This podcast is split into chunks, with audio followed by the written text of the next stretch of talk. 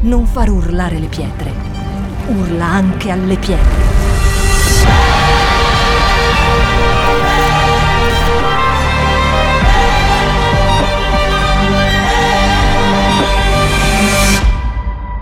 Shout 2022. Alza il volume della tua fede. Come controllare i tuoi pensieri, perché la Bibbia dice che controllare i pensieri è un tuo dovere, non è Dio che lo farà. Io so che c'è gente che fa così, Signore, libera la mia mente. Oddio, adesso come se fosse una cosa magica, arriva lo Spirito Santo, uh, la mia mente sta bene. Non è così secondo la Bibbia. Guarda cosa dice la Bibbia in 2 Corinzi 10 dal 3 al 5, dice così. In realtà, sebbene viviamo nella carne, non combattiamo secondo la carne. Primo principio, il nostro combattimento è un combattimento spirituale con i nostri pensieri. Dite com'è? È un combattimento spirituale con i nostri pensieri. Infatti le armi della nostra guerra non sono carnali. La seconda cosa, siamo in guerra. Dove? Altro che l'Ucraina. Tutti noi siamo in guerra, guerra dichiarata. Chi ha mai fatto guerra nei propri pensieri? Quante volte magari una persona arriva, non lo so, sei lì con tuo marito, con tua moglie, uno dice, esci di corsa e fa così. Questa sera non ci sarò nella, fe- nella cena che abbiamo preparato per il nostro anniversario e te ne vai.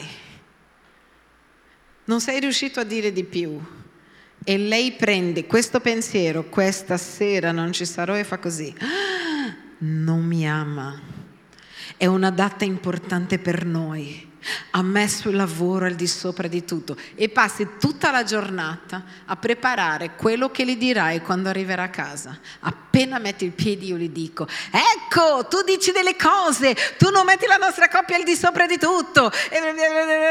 Sapete che siamo dei registi pazzeschi, creiamo un film, creiamo una lotta, creiamo una guerra, arriva la sera siamo armati guerra, nella nostra mente passa di tutto. E magari è perché va da sua madre che sempre gli sta addosso. E allora lui arriva e le dice tesoro scusami sono uscito di corsa. Non ti avevo detto il perché non ci sarei stato perché mia madre era all'ospedale. E tu fai così. No nessun problema. Io lo sapevo che c'era un buon motivo per il quale mi hai detto che non venivi nel nostro anniversario, perché sei, figurati, cioè so che mi ami, figurati se uno come te avresti mai mancato la nostra serata. Se potessero vedere il film che abbiamo fatto durante il giorno, sarebbe un thriller Sarebbe una, un giallo, lei lo ha ucciso, cioè tu, già li vedevi, lui entra, lo ammazza. E poi dice, ah, figurati. Chi ha mai fatto dei film quando qualcuno ti ha detto una parola che non doveva dirti e tu hai camminato per la strada, hai passato la giornata, alcuni hanno passato la notte dicendo quello che gli avresti detto, perché allora sì, e, allora, e poi sei lì che stai lavando i piatti e vola, cioè avevi una roba così di piatti ma non ti sei neanche accorto perché sei così arrabbiato che inizia. Ma allora ti dico questo, cosa pensi di questa cosa? Ma mai più succederà questo, io metterò una fine in questa cosa che mi dice. Come ti sei permesso? Hai guardato al pulito pulito tutto, hai pulito la cucina, i vetri, non ti sei neanche accorto perché sei così, no? E stai litigando con te stesso, con lui, con lei, col mondo. E dico anche a quella persona, e come si permette a sua sorella di entrare in... Insomma, hai fatto un film. Avete già fatto dei film? Avete già avuto anche la realtà dei fatti che ha distrutto il vostro film e vi siete così, avete taciuto? Ma avete perso ore della vostra pace facendo un film? Oggi uno pensa che l'altro parla da solo perché c'ha il cellulare, c'ha le cuffie. Però quante volte i nostri pensieri determinano i nostri sentimenti? Allora guardate, i sentimenti non sentono da soli, cioè non è che il sentimento è una roba così, i sentimenti seguono sempre i pensieri. Ti do un esempio, sei tranquillo, sei tranquillo con l'Italia, ti sei svegliato cantando anche l'inno italiano. Sei sereno, Italia, mentre facevi la barba, sei tranquillo. Accendi la tv e immagina una persona che dice delle robe assurde e tu inizi. Tu che eri così, questa Italia non fare niente, cosa pensa? Perché quel pensiero ti ha rovinato la giornata, quel telegiornale, quel messaggio ti ha rovinato la giornata. Non è che il tuo sentimento da solo fa questo, fa perché un pensiero è arrivato da te. Allora ricordiamoci, noi possiamo anche far così, guarda, con la televisione. C'è gente no, che è lì, sente delle robe orribili e vuole continuare a sentirle così che i tuoi sentimenti diventano proprio diventi un killer. Immagina una ragazza che praticamente prende il cellulare tranquilla, l'ha preso così per leggere il messaggio della migliore amica, fa così e c'è uno che parla delle donne, così scrolli e c'è uno che inizia magari a dire così, le donne non valgono niente, usatele pure, fatto, fate schifo, tu che eri tranquilla, cosa fai? Come si permette questo di parlare così? Ma come perché i sentimenti seguono i pensieri. Per questo, se tu vuoi cambiare i tuoi sentimenti, devi automaticamente cambiare i tuoi pensieri, perché non, non è da sola questa cosa. Amen. C'è gente che dice, ah, ma sono una persona molto sentimentale. Devi cambiare ancora di più i tuoi pensieri. E questo passaggio, torniamo lì, dice proprio così. Dice la nostra guerra. Dite come guerra. Quando parliamo di guerra adesso è facile, noi parliamo di bombardamenti. E sta dicendo, questi bombardamenti nella guerra non è carnale Amen? Dice non è solo carnale, perché il diavolo ci gioca tremendamente con i tuoi pensieri. Torniamo al caso del marito che dice torno questa sera. Lui ha solo detto non riesco ad esserci questa sera. Poi il diavolo ha incominciato a dire tutto questo che non ti ama, non le frega niente del matrimonio, e tu hai incominciato a dire al diavolo, sì sì sì, hai ragionissima, questa sera lo ammazziamo insieme. Quindi è lì dove dovresti bloccare quei pensieri. Come? La Bibbia continua e dice così. Non, la nostra guerra non sono carnali, ma hanno da Dio, dite come da Dio, il potere. La parola potere qua è dunamis, è la radice della parola dinamite. Cioè, ma da Dio hanno una dinamite per distruggere le fortezze. Cos'è una fortezza? Avete giocato col fortino voi quando eravate piccoli? I maschi soprattutto? Cos'era il fortino? È il luogo dove sei barricato contro il nemico. Lì hai tutte le armi, lì ci sono tutti i soldatini posizionati sopra. So perché i miei amici erano tutti col fortino. Quindi avevano tutto posizionato, tutto sopra. Sei pronto, sei barricato barricato, come per dire qua non entra nessuno, sono pienamente barricato con le mie armi. E sta dicendo è solo la dinamite di Dio, la potenza che viene dal cielo, che può distruggere il fortino. E continua dicendo perché? Perché noi demoliamo. Cos'è il fortino? È fatto di cosa il fortino? Di ragionamenti che si elevano orgogliosamente contro la conoscenza di Dio. Quindi sta dicendo che ci sono delle fortezze costruite negli anni qui che or- per orgoglio non vengono distrutte umanamente, solo Dio ti può dare una potenza, una dinamite in questa guerra per distruggere i ragionamenti. Allora, i ragionamenti sono fatti di pensieri. Un pensiero più un pensiero più un pensiero diventa un ragionamento.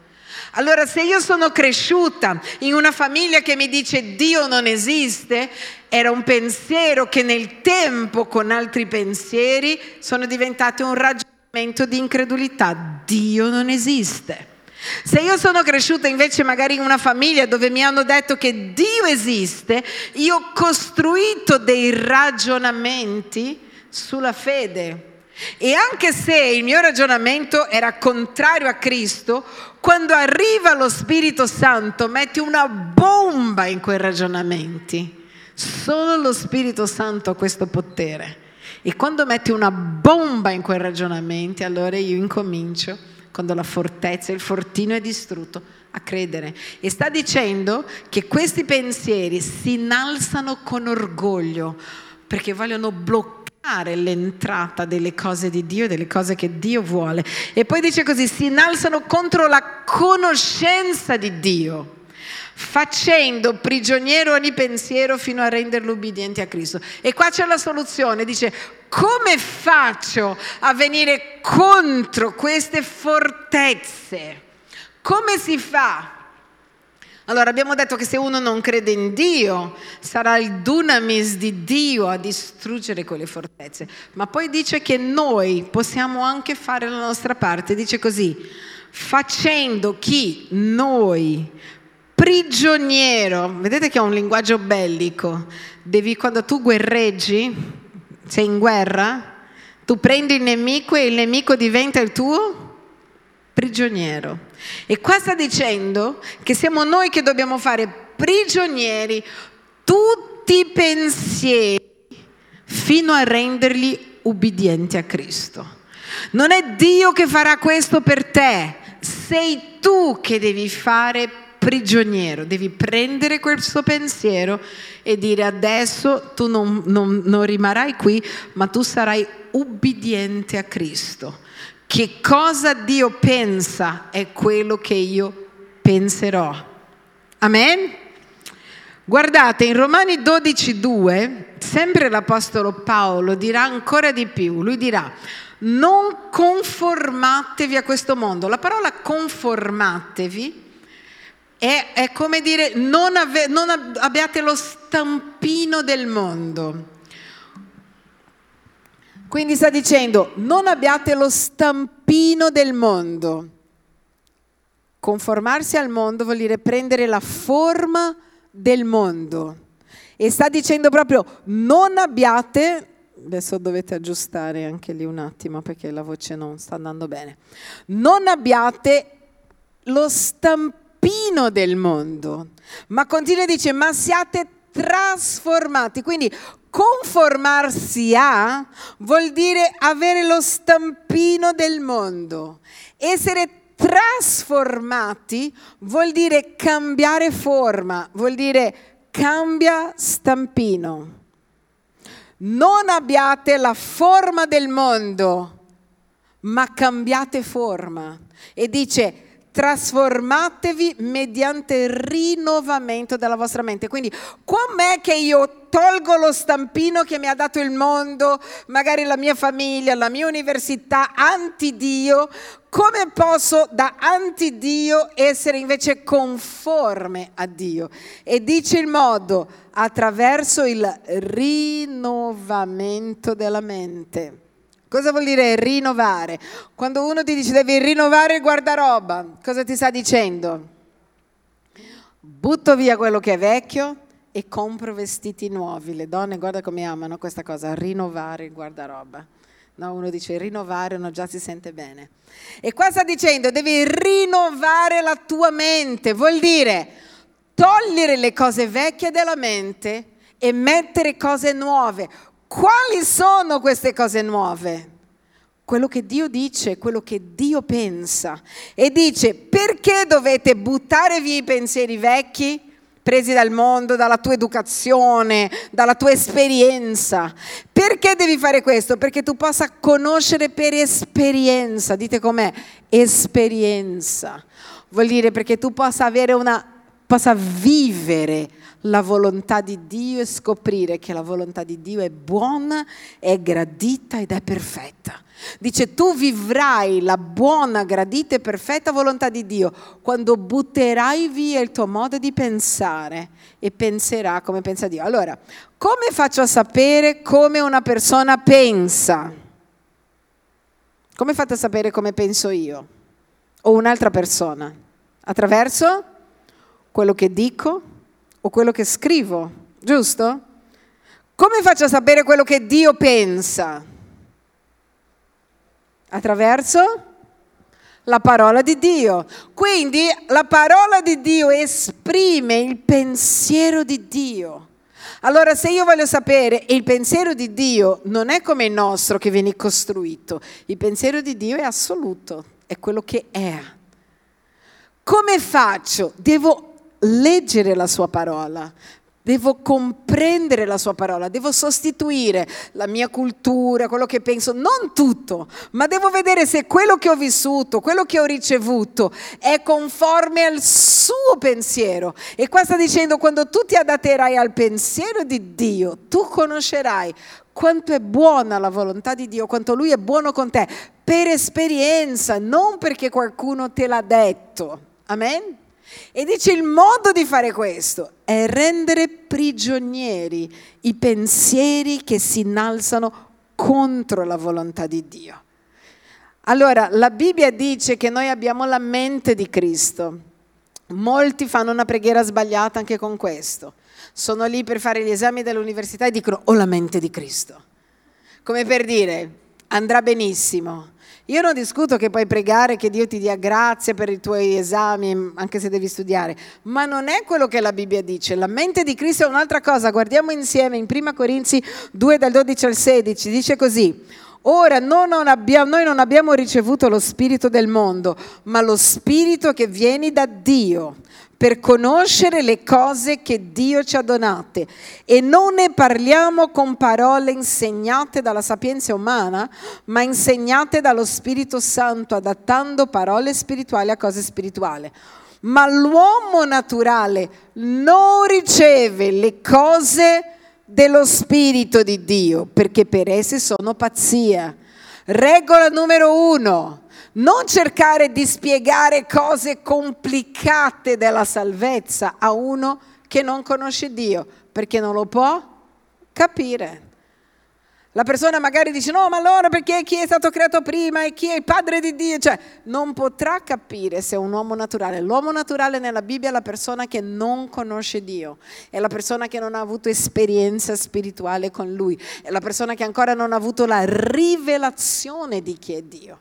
Quindi è inutile. Prima predica il Vangelo, quando quella persona conoscerà Dio, lei capirà tutte le cose. Questa è stata la conversione di Agostino, no? Vi ricordate, magari chi conosce la storia, che c'era Ambrogio che predicava la parola di Dio. Una delle frasi che ha convinto, poi ci sono, la storia è lunga, però una delle frasi che ha toccato e ha lavorato nella testa di Agostino era questa, quando, quando parlava con Ambrogio, che lui non capiva, lui era un filosofo, allora perché questo, perché questo, il suo pensiero pensiero, andava dovunque ma non comprendeva le cose di Dio. Lui gli ha detto questa frase, prima ama, poi capirai. Prima lo conosci, poi capirai. Non puoi capire senza conoscere, devi prima conoscerlo. E qua dice l'uomo naturale non riceve le cose dello Spirito di Dio perché esse sono pazzie per lui e non le può conoscere perché devono essere giudicate spiritualmente. L'uomo spirituale, cioè la persona che conosce Dio invece, giudica ogni cosa ed egli stesso non è giudicato da nessuno, non parla del, de, di quello che fa, ma sta parlando dell'intendimento spirituale. Infatti chi ha conosciuto la mente del Signore per poterlo istruire? Ora noi abbiamo la mente di Cristo. Nel contesto cosa sta dicendo? Avere la mente di Cristo vuol dire avere lo Spirito Santo che parla nella tua mente e ti fa comprendere le cose spirituali. Questo vuol dire quando noi diciamo la mente di Cristo. Non puoi avere la mente che aveva Cristo, ma sta dicendo lo stesso spirito che faceva comprendere Cristo le cose spirituali è su di te. Nel contesto sta dicendo che è per questo che noi conosciamo la volontà di Dio, perché lo Spirito di Dio fa in modo che la conosciamo. Amen? Quindi è inutile fare le preghiere un po' macumba evangelica o la mente di Cristo, come se tutto fosse automatico. L'altra cosa che dobbiamo comprendere, se torniamo lì in uh, Seconda Corinzi, quando dice così, facendo prigioniero ogni pensiero, leggete là, cosa dice dopo ogni pensiero? Fino a renderlo ubbidiente a Cristo. Dite com'è? Fino a. Non è automatico. Non è che dal giorno alla notte i tuoi pensieri sono ubbidienti a Cristo. Non basta dire ok, ho letto la Bibbia una volta, adesso penso diversamente. Sta dicendo che è un processo fino a, dite com'è, fino a, fino a renderlo ubbidiente a Cristo. Quindi immagina, ci sono delle persone, probabilmente le conoscete, qualcuno, magari c'è una ragazza molto bella, lei pensa di essere brutta. Tu gli puoi dire sei bella, sei meravigliosa, sei fantastica, cioè capite, sei una modella. Lei come la vivrà? Perché lei non pensa di essere bella. Quindi io conosco una ragazza che si è fatta Botox, la bocca, cioè è diventata veramente brutta ed era veramente bella. Quanto più cose lei faceva, ancora voleva farne altre perché il suo pensiero la sua fortezza era radicata in lei, che lei era brutta. Potevi dire che era bella, fargli vedere le foto, lei continuava a pensare che era brutta, perché il suo pensiero, la sua fortezza era io sono brutta. Allora è inutile cambiare da fuori, ogni cambiamento è da dentro verso fuori, non esiste un cambiamento da fuori verso dentro. Questa ragazza si è cambiata la faccia, ma non ha cambiato il suo cuore. Se tu vuoi cambiare i tuoi sentimenti, devi cambiare i tuoi pensieri e non è automatico. Quindi incomincerai magari a dire che bella, che meravigliosa creatura sono io. Salmo 139, lui mi ha intessuto nel grembo di mia madre in un modo stupendo. Dio mi vede stupenda, anche se io veramente fossi brutta, anche se io avessi un sacco di difetti, anche se fossi nata con il naso nella testa. Dio mi vede in un modo stupendo e dovrò lavorarci a Ogni volta che mi verrà sei brutta, a dire lui mi vede in un modo stupendo e prenderò questo pensiero, sei brutta, e con la dinamite dello Spirito Santo lo rendo prigioniero. Nessuno rendi nessuno prigioniero così. Se tu vuoi rendere prigioniero qualcuno devi avere un'arma, devi legarlo, devi tirarlo. Non è che il prigioniero dice ah buongiorno voglio fare il prigioniero. Implica un lavoro e non è un lavoro che fa Dio quello di rendere prigioniero il tuo pensiero a Cristo. Ma molti di noi che vediamo e abbiamo i pensieri, li lasciamo così. Magari ti svegli una mattina, sei tutto felice e contento. D'un tratto, non so, arrivi in chiesa e sei inizi ad essere una persona scontrosa. Non ti fai la domanda come mai sono uscita da casa e andava tutto bene e adesso sono diventata una persona scontrosa? Cos'è che è passato nella mia mente? Allora magari vieni, oddio, ho guardato questa mattina la bilancia ed ero ingrassata di due chili, questo mi ha reso infelice. I tuoi sentimenti seguono i tuoi pensieri. Devi pensare che cosa sto pensando, perché questo. E lì entra il tuo lavoro fatto con lo Spirito Santo, a volte di impuntarti e dire io scelgo di credere in quello che Dio dice di me e non in quello che io e gli altri pensano di me. Questo inizierà a cambiare anche i tuoi sentimenti. O pensa eh, l'esempio che ho detto della persona che ti ha detto qualcosa.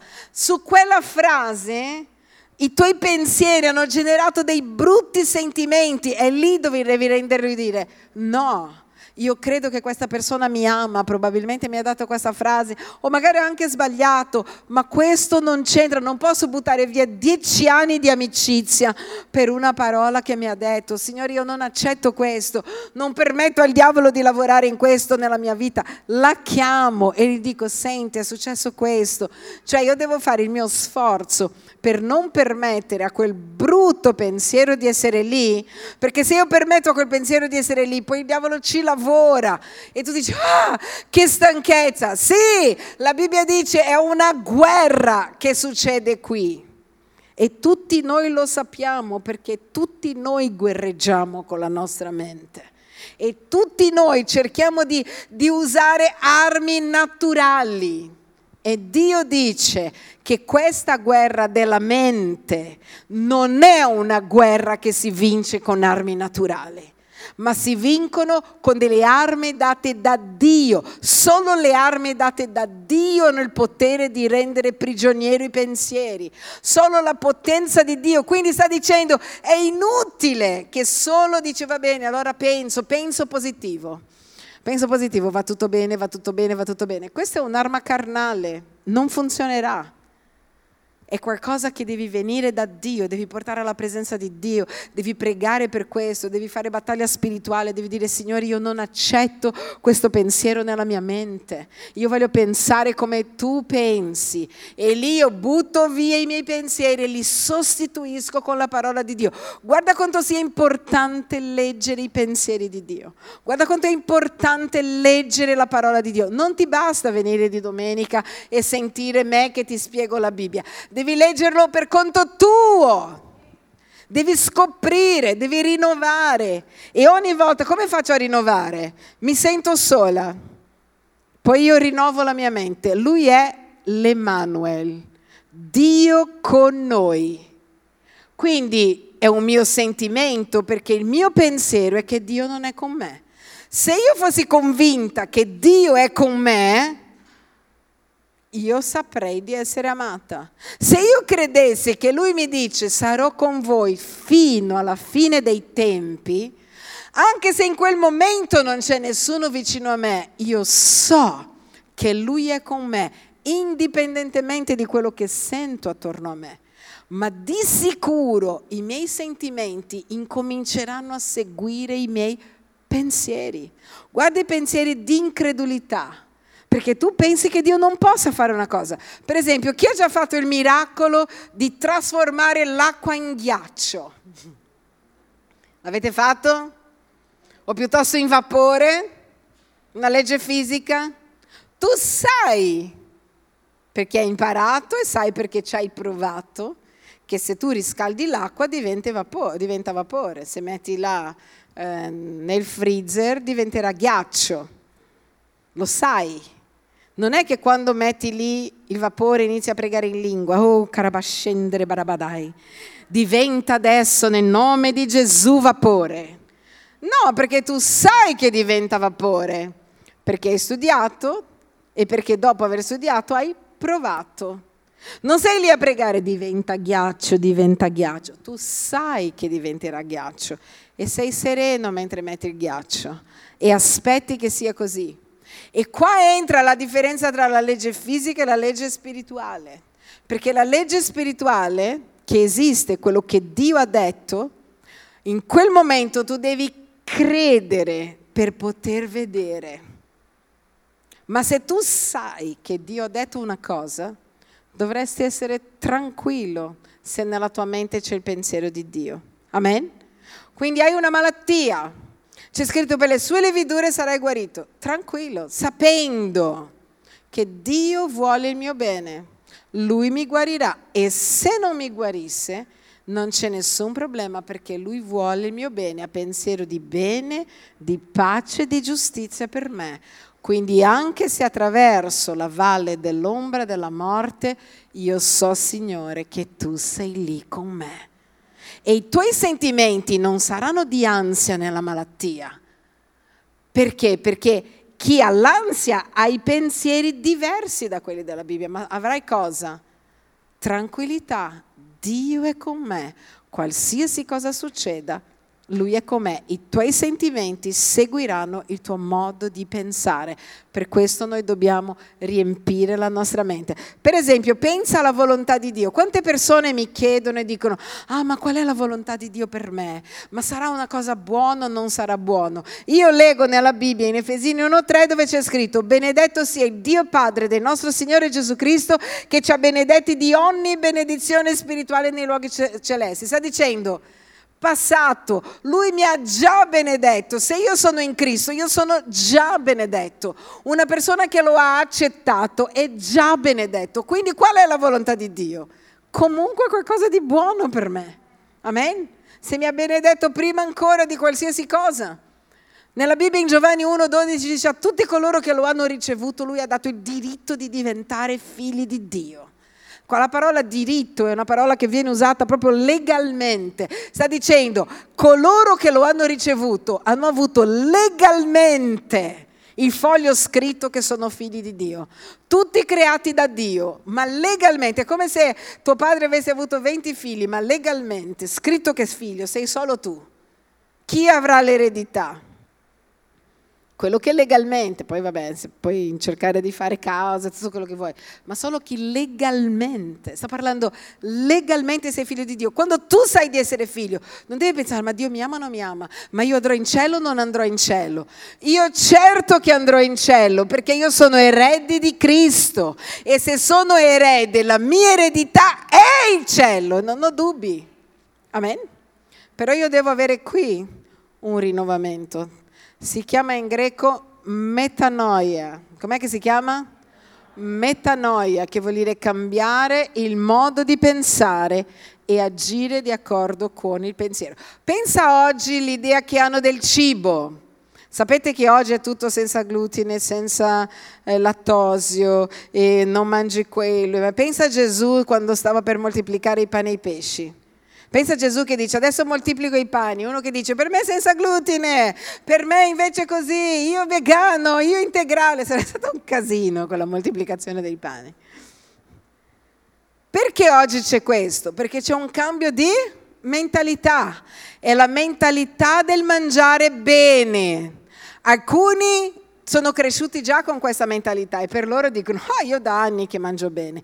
Altri non sono educa- stati educati a mangiare bene, però quando iniziano a cambiare la mente, quello che mangiava tutto fritto fino a ieri inizia a dire no, non mangio fritto perché mi fa male. Che cosa vuol dire? Sto togliendo quello che ho imparato sull'alimentazione e sto mettendo un'altra cosa e di conseguenza cambierò. Quindi all'inizio farai fatica a mangiare bene, ma se tu rimani in quel cambio, nessuno ti dovrà più dire che devi mangiare bene. Automaticamente tu andrai al ristorante e farai la selezione perché hai cambiato mente. Amen. Quando tu cambi la tua mente nella mente di Cristo, inizierai a fare delle cose automatiche. All'inizio è difficile, all'inizio devi sottomettere il pensiero, ma poi automaticamente tu ti comporterai di conseguenza.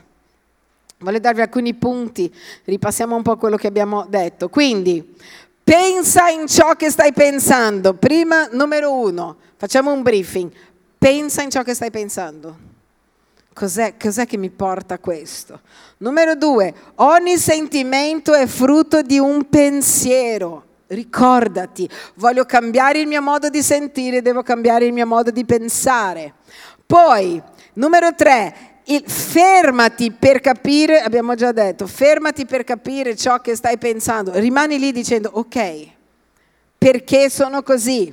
Vedete, alcune persone hanno un risentimento. Cos'è il risentimento? Ho pensato male oggi di qualcuno, domani io risento la stessa cosa, dopodomani io risento la stessa cosa, dopodomani io risento. Vuol dire che continuo a pensare la stessa cosa che pensavo il primo giorno che mi hanno ferito. Oggi, domani, domani e dopodomani e continuo a risentire quello che ho sentito all'inizio. Vuol dire non ho cambiato idea della persona, non l'ho perdonata, nella mia mente penso uguale poi sostituisci ciò che hai pensato con i pensieri di Dio. Cambia guardaroba. Amen? L'altra cosa, ricordati che Dio non cambia pensiero. Tu cambi, il mondo cambia, il tempo cambia, Dio non cambia. Lo so che noi possiamo usare le luci, la chiesa nera, i candelabri, la musica più divertente, tutto quello che volete, ma quello che Dio ha detto allora, Lui è lo stesso, ieri, oggi e per sempre. Io so che il Papa vuole cambiare la Bibbia, dice, ah perché è obsoleta, ormai ci sono delle cose antiche. Mi dispiace, nella Bibbia dice così, in, Giacomo 1, 16, 17, non vi ingannate, fratelli miei carissimi, ogni cosa buona, ogni dono perfetto, perfetto vengono dall'alto e discendono dal Padre degli astri luminosi, presso il quale non c'è variazione né ombra di mutamento. Dio non cambia. La Bibbia dice che noi camminiamo per gli antichi sentieri, anche se è moderno attorno quello che Dio ha detto ieri è quello che ci accompagnerà fino a quando Gesù tornerà e non cambia, può essere il Papa, Pinco Palo, non cambia nel nome di Gesù. Amen. Quindi non puoi cambiare comportamento senza cambiare il tuo modo di pensare. Dite com'è, non posso cambiare comportamento senza cambiare il mio modo di pensare. Ti do un esempio e preghiamo. La persona viene in chiesa, accetta Gesù, fa un'esperienza con Dio, perché è qualcosa che viene dall'alto. Quando succede l'esperienza con Dio? Quando io depongo le armi e dico ok, la canzone proviamo che con Dio non si sa mai, è un po' biblica. Signore, tutte le mie difese sono qui, non sento niente, ma io voglio conoscerti. Quando hai deposto le armi, incomincio a fare un'esperienza con Dio. Se però allora la persona mentre in un ambiente protetto inizia a frequentarci, so, faceva uso di droghe, è qua con noi.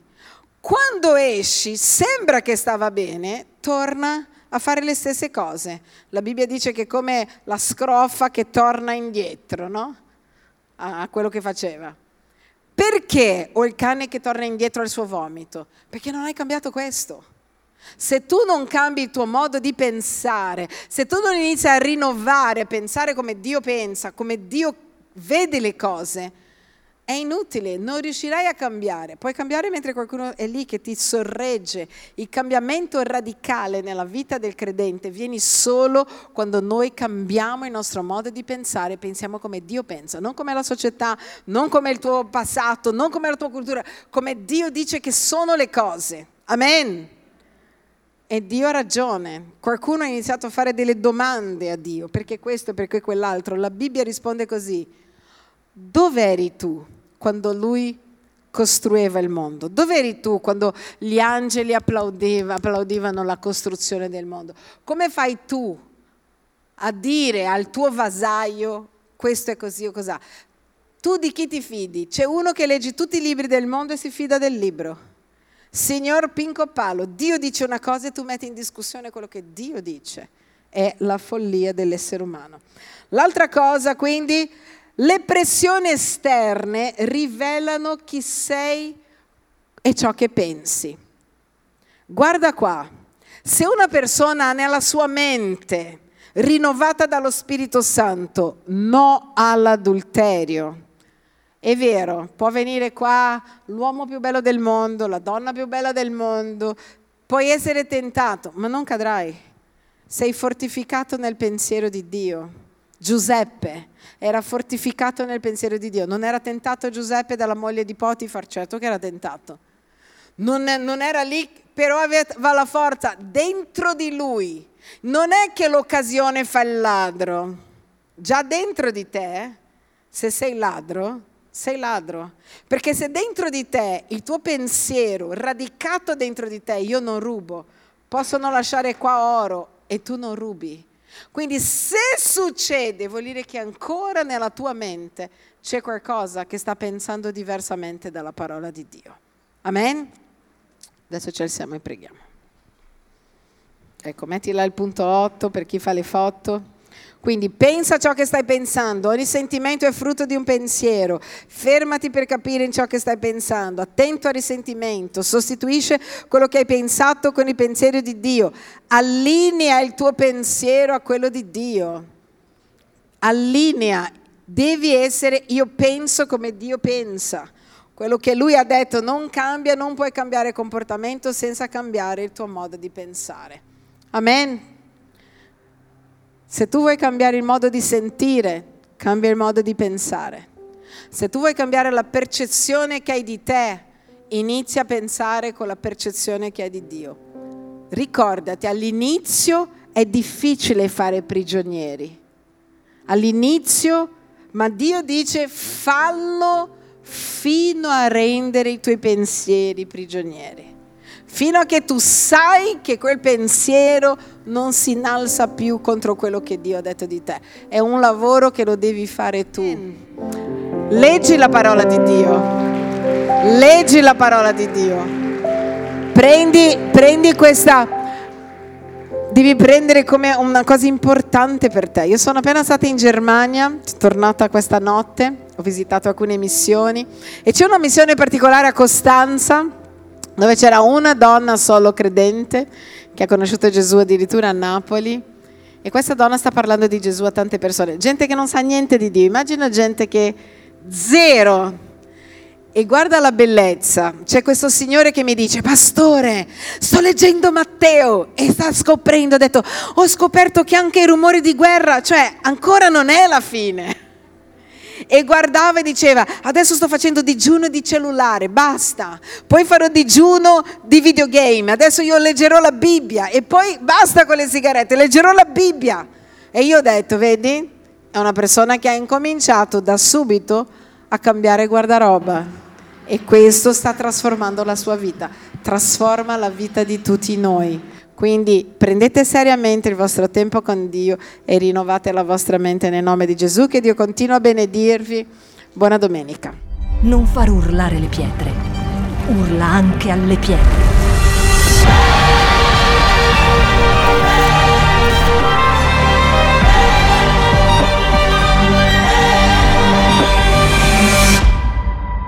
Shout 2022.